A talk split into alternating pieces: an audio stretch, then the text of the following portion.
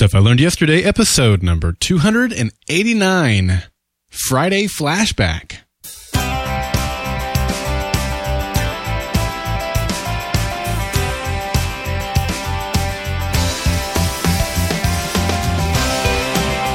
Welcome to Stuff I Learned Yesterday. I'm Daryl Darnell, and I am so looking forward to podcasting about the final season of Falling Skies with my friend Emily O'Leary. And I believe that if you aren't learning, you aren't living. In today's episode of Stuff I Learned Yesterday, we're firing up the DeLorean and taking a trip back to one of the most unique episodes of Stuff I Learned Yesterday that we've ever done.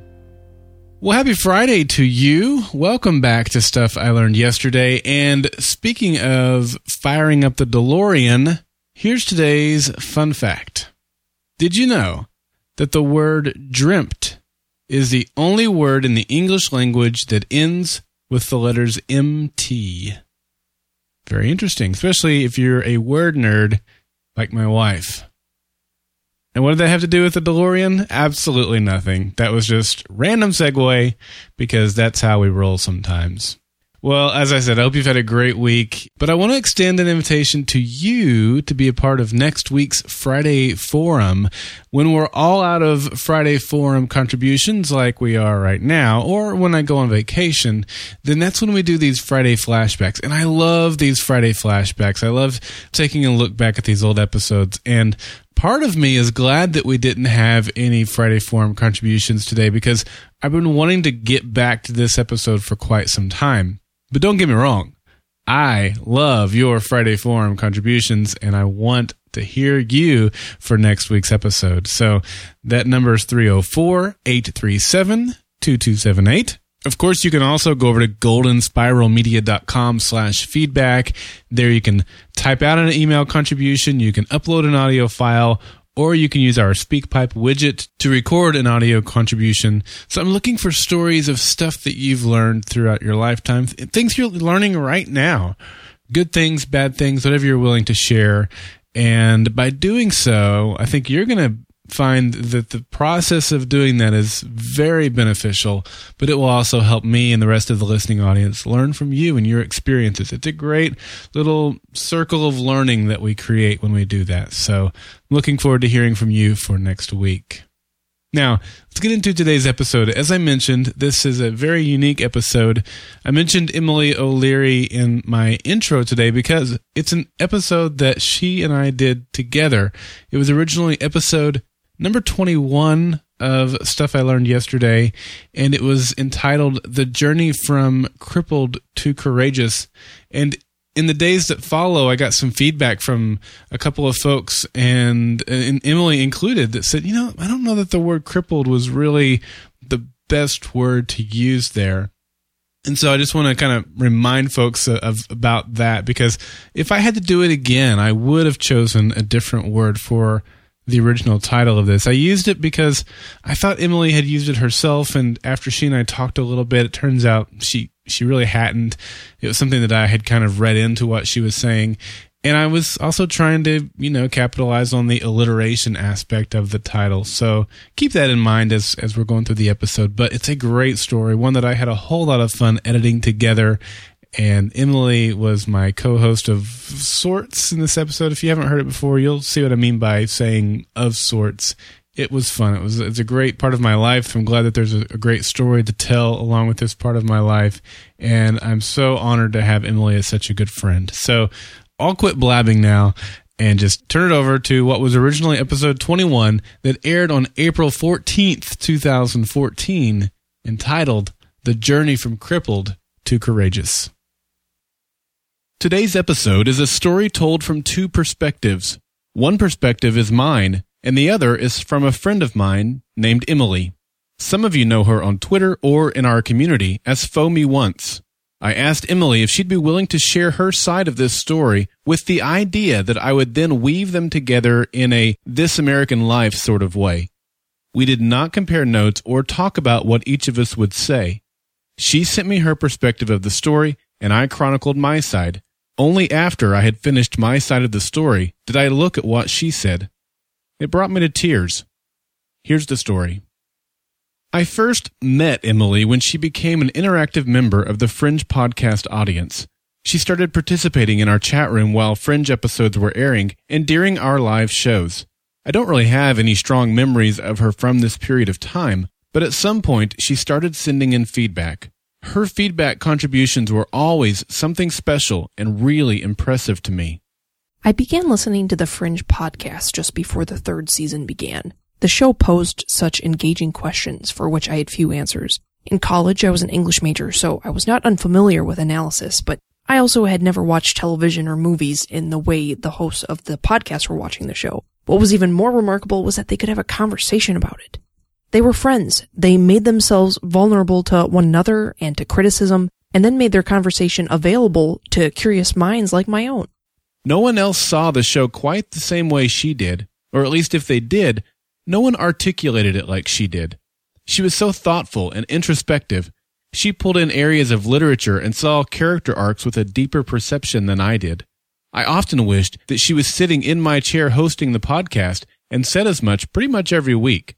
The debates I do best in have to do with apologetics and literature because naturally that is where the primary gut of my studies have landed. These are the topics I know best and feel comfortable having discussions whenever. I study my Bible and I read a lot talking about things I'm unfamiliar with, even if the topic seems relatively innocent or unremarkable, usually causes me to lock up and not say much, because I usually end up saying stupid things if my mouth opens. Despite this, Fringe drew me in, and even more so because I was so enthralled with these two random guys in Oklahoma talking about it every week. They taught me how to watch for clues and who J.J. Abrams is and his style of mysterious storytelling. And by just listening to them talk, I began to see that whether I knew what I was talking about or not, I wanted to join the conversation. Nothing builds confidence like a healthy support group. The Fringe podcast community, which eventually became the Golden Spiral Media community, is like AA for Fringe nerds. My very first feedback was received well, and it helped to further personalize Clint and Daryl to me. My participation was spotty until season 5 when the season's story arc struck me profoundly and much to my dismay, was ill received by many fans.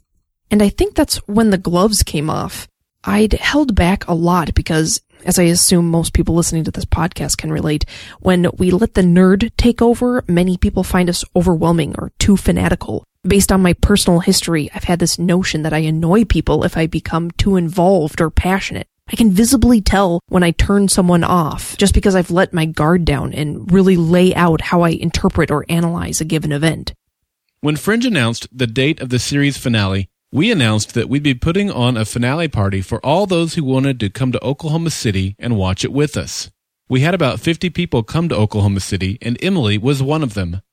Immediately after the episode aired, we turned on the webcam and recorded an initial reaction podcast. In addition to the 50 people at the event, we had about 700 people watching us do the podcast online. When it came time for us to open up the mics to the audience members, I was really curious to hear what Emily had to say. She was very reluctant to come up to the microphone. Well, sending in feedback to a podcast is easy. I get to write it out first, and no one hears my fingers deleting and rephrasing sentences. My style of writing and analysis makes it difficult to speak in front of people, though, when I don't know what I'm going to say. I'm constantly wanting to edit myself as I go, or hold up a finger so I can quick research stupid little details. My fingers are faster than my tongue. I analyze slowly and carefully. I think things through and consult experts. I read and I listen to lectures. I know that I am this way and I've come to expect it and plan around it. There seemed to be this assumption that I was a brilliant public speaker. I am not. I crumble and crumble I did. I attempted, I did attempt to shove the fear aside for the sake of the fringe finale party. But my body reacts involuntarily to the pressure of speaking in front of people. My mind goes completely blank, and I quite literally begin to shake. What happened next was unexpected. Emily stumbled over her words, repeated unformed sentences, made awkward jokes, and fumbled with the microphone. She eventually gave up and sat back down. We moved on with the rest of the show, and other people shared their opinions, but I felt bad. I knew that she had a fear of public speaking, but I coaxed her up there anyway. I felt responsible for her embarrassment. I mean, embarrassment is one thing, and I embarrass myself enough to get over that pretty quickly. What, what I experience, it's more like severe disappointment in myself. Frustration, shame, and a misguided or misappropriated impression that what has just occurred has made me less of a person, less worthy of people to care about me or invest in me. Shame. Yeah, it's shame. When I personally look back on it, I, I physically twitch. My body physically reacts to the bad memory and it brings back that feeling of shame. But luckily, my story doesn't end there. I give you this background because there's no way you can understand how significant the next part is unless you know my state of mind leading into the next several months. I felt strongly that she had a voice that many people would love to hear on a regular basis, and I wanted to do anything in my power to help her overcome her fears and give her the confidence to speak publicly. I was going to personally mentor Emily into becoming a confident and capable podcaster, but I wasn't going to explicitly tell her my plan. I began sending her private tweets telling her that I thought she'd be a good podcaster and that I thought we should do something together. Uh, you can imagine where I am right now from a purely psychological standpoint. This is just weeks after the fringe finale party, right? And internally I'm thinking, not only would I not be able to handle holding a conversation with someone else on the fly the way Daryl and Clint did for five years on the podcast, but imagine my poor co-host having to deal with my mental breakdown on a weekly basis. We continued to talk via Twitter, and when I could see that she'd made a significant step in her confidence or an important step toward podcasting, I would send her a tweet and tell her to make a note. Emily and I would next see each other at DragonCon over Labor Day weekend, and it was then that I planned to reveal to her what I'd been doing. When I say I was genuinely surprised Daryl kept pushing me to try podcasting, I'm not understating how bizarre this was to everything I've always believed about myself. And, and I shouldn't say pushing. It was much nicer and much more encouraging than pushing. As I said, it was a consistent, gentle hand, putting just enough pressure on me so as to point me in the right direction. Looking back on it all, I can see how Daryl was priming me and how I was just completely ignorant of the intentionality by which he prepared me for that podcast, for that first podcast. Uh, when uh, within just a few months, Daryl and I started podcasting together about falling skies, and while I still felt completely inept, Daryl remained a consistent guiding force, helping me through it all. I felt like it was the perfect opportunity for us. It was a TV show that Emily and I both loved, and the format of TV Talk was much shorter than the shows that we do for Golden Spiral Media. We started the Falling Skies podcast for TV Talk the night of the season 3 premiere, June 9th, 2013. This was the first podcast Emily had ever hosted. She was nervous and very unsure about herself. TV Talk does not live stream their shows, so there was no audience to worry about. It was just the two of us talking about a TV show, and we could take as much time as we needed. I would be editing the show for TV Talk, so she didn't have to worry about going over our allotted time. I thought the show went great, and each show after that was better. Emily emerged from her shell and quickly got more confident each week. Several members of the Fringe podcast still get together each Friday and watch Fringe. During one of those re-watches around the time of our Falling Skies show, Emily was absent. Since she wasn't there, people took the opportunity to talk about her. They talked about how much they enjoyed hearing her on the Falling Skies show for TV Talk and how good she was at podcasting. I sent Emily a private message via Twitter and told her to make a note for DragonCon. A few weeks later, it was time to start lining up TV talk shows for the fall TV season. I decided that I was going to give Emily another show, but this time it would not be with me. I paired her with a guy named Dave for TV Talk Revolution. And when she found out that she'd been given another show and that she'd have Dave as a co-host, she sent me a message. She was pumped. I told her to make a note for DragonCon. By the time DragonCon came around, Emily probably had five or six reminders on her phone set to go off and ask me exactly what they meant. It was then that I realized that everything I thought I knew about my life, at least my podcasting life, was wrong. For so, well, maybe not wrong, but just not what I was expecting. Uh, for several weeks, Daryl had been telling me to keep a running list of things we needed to talk about while we were in Atlanta. And quite honestly, a lot of the details escape me about this next story because of how much it took me by surprise.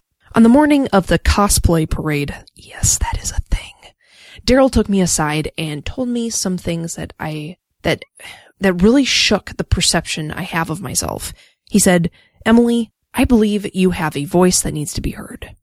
I revealed that I had made it my mission to mentor her and give her the confidence to be a podcaster. She had gone from that crippled person at the fringe party in January to a confident podcaster in September. Did you notice her reaction to revolution? No fear. No need for me to be her safety net. To my complete shock and alarming realization of the total unawareness of my own life, the same Daryl whose voice I met on a run in the summer of 2010 while listening to the Fringe podcast had just admitted to mentoring me through one of my most poignant fears. To say no one has ever done this for me would be an understatement. I've always had consistent and encouraging guidance from my parents who helped me get through the socializing faux pas of my adolescence. And a strong upbringing in faith in Jesus has helped guide me through the very unusual course my life took in high school. But I've never had someone outside my family notice me in this way before. No professor, no employer, Based on what you all already know of Daryl from his very personal stories on stuff I learned yesterday, it should come as no surprise that he thought this through and approached it in the way he did. Because taking the incentive to start something like the Fringe podcast indicates two things to me. One, an ability to notice something no one else does. And two, a passion for engaging people and starting a conversation. I am in no way a proficient and perfect podcaster now, but on a personal level, I've grown and learned so much. I am more confident behind a microphone. I know how to have a conversation about events that just happened without having a lot of time to think about it. Here's, Here's what, what, I learned. learned. Investing in people is one of the most rewarding things you can do. I'm sure Emily will say something about how I helped her and how she learned through this experience, but that's only half the story. I learned the value of investing in people and I experienced joy as she took each new step. I learned how to be a better communicator and I learned how to better build up someone else's confidence. Having a discussion with someone, whether it's recorded for the world to hear or just to engage someone intellectually, it's about vulnerability and humility. My problem was I tried to be a writer while I was podcasting and that took me down the wrong path. Truth is, I stepped into a new medium that requires a different skill set. What Daryl taught me, he did so through consistent demonstration he saw something in my nature that existed in a different form and helped coax it out through repetition and exposure within the medium of podcasting. I hope that Emily now has the confidence that she needs to believe in herself in other areas. This was a big step for her, and if she can overcome her fear of public speaking, she can overcome other things too. In fact, we can all overcome those things in our lives that cripple us, but we often can't do it alone. One of the best and kindest ways we can teach people a skill is by providing ourselves as an example. Doesn't mean we have to be perfect at it. In fact, it's probably better if we're not. It just means that we have to care. Had Daryl not taken the time to befriend me and offer up his assistance while simultaneously encouraging me to confront my fear, I would not have been able to separate what I can do from what I can't do, and then translate what the can't means into a different form so as to utilize it in a different way. It motivates me to look around my immediate circle of influence and look for someone in the way Daryl saw me. Who needs a little coaxing, a little mentorship to climb out of their shell? Maybe you're like Emily and overwhelmed with fear. I encourage you to find someone that you can trust and ask them to help guide you through overcoming that fear. Maybe you're like me and you've walked a road that others fear and you have experience that can benefit others. Take a look around for someone who needs a guide and mentor them. You'll both be glad you did. I'm Daryl Darnell. My name is Emily O'Leary. And this, this has, been Stuff, Stuff I Learned Yesterday. yesterday.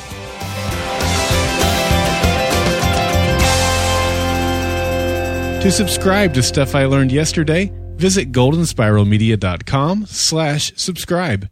If you've enjoyed this episode of Stuff I Learned Yesterday, I would be grateful if you leave a review in iTunes or Stitcher.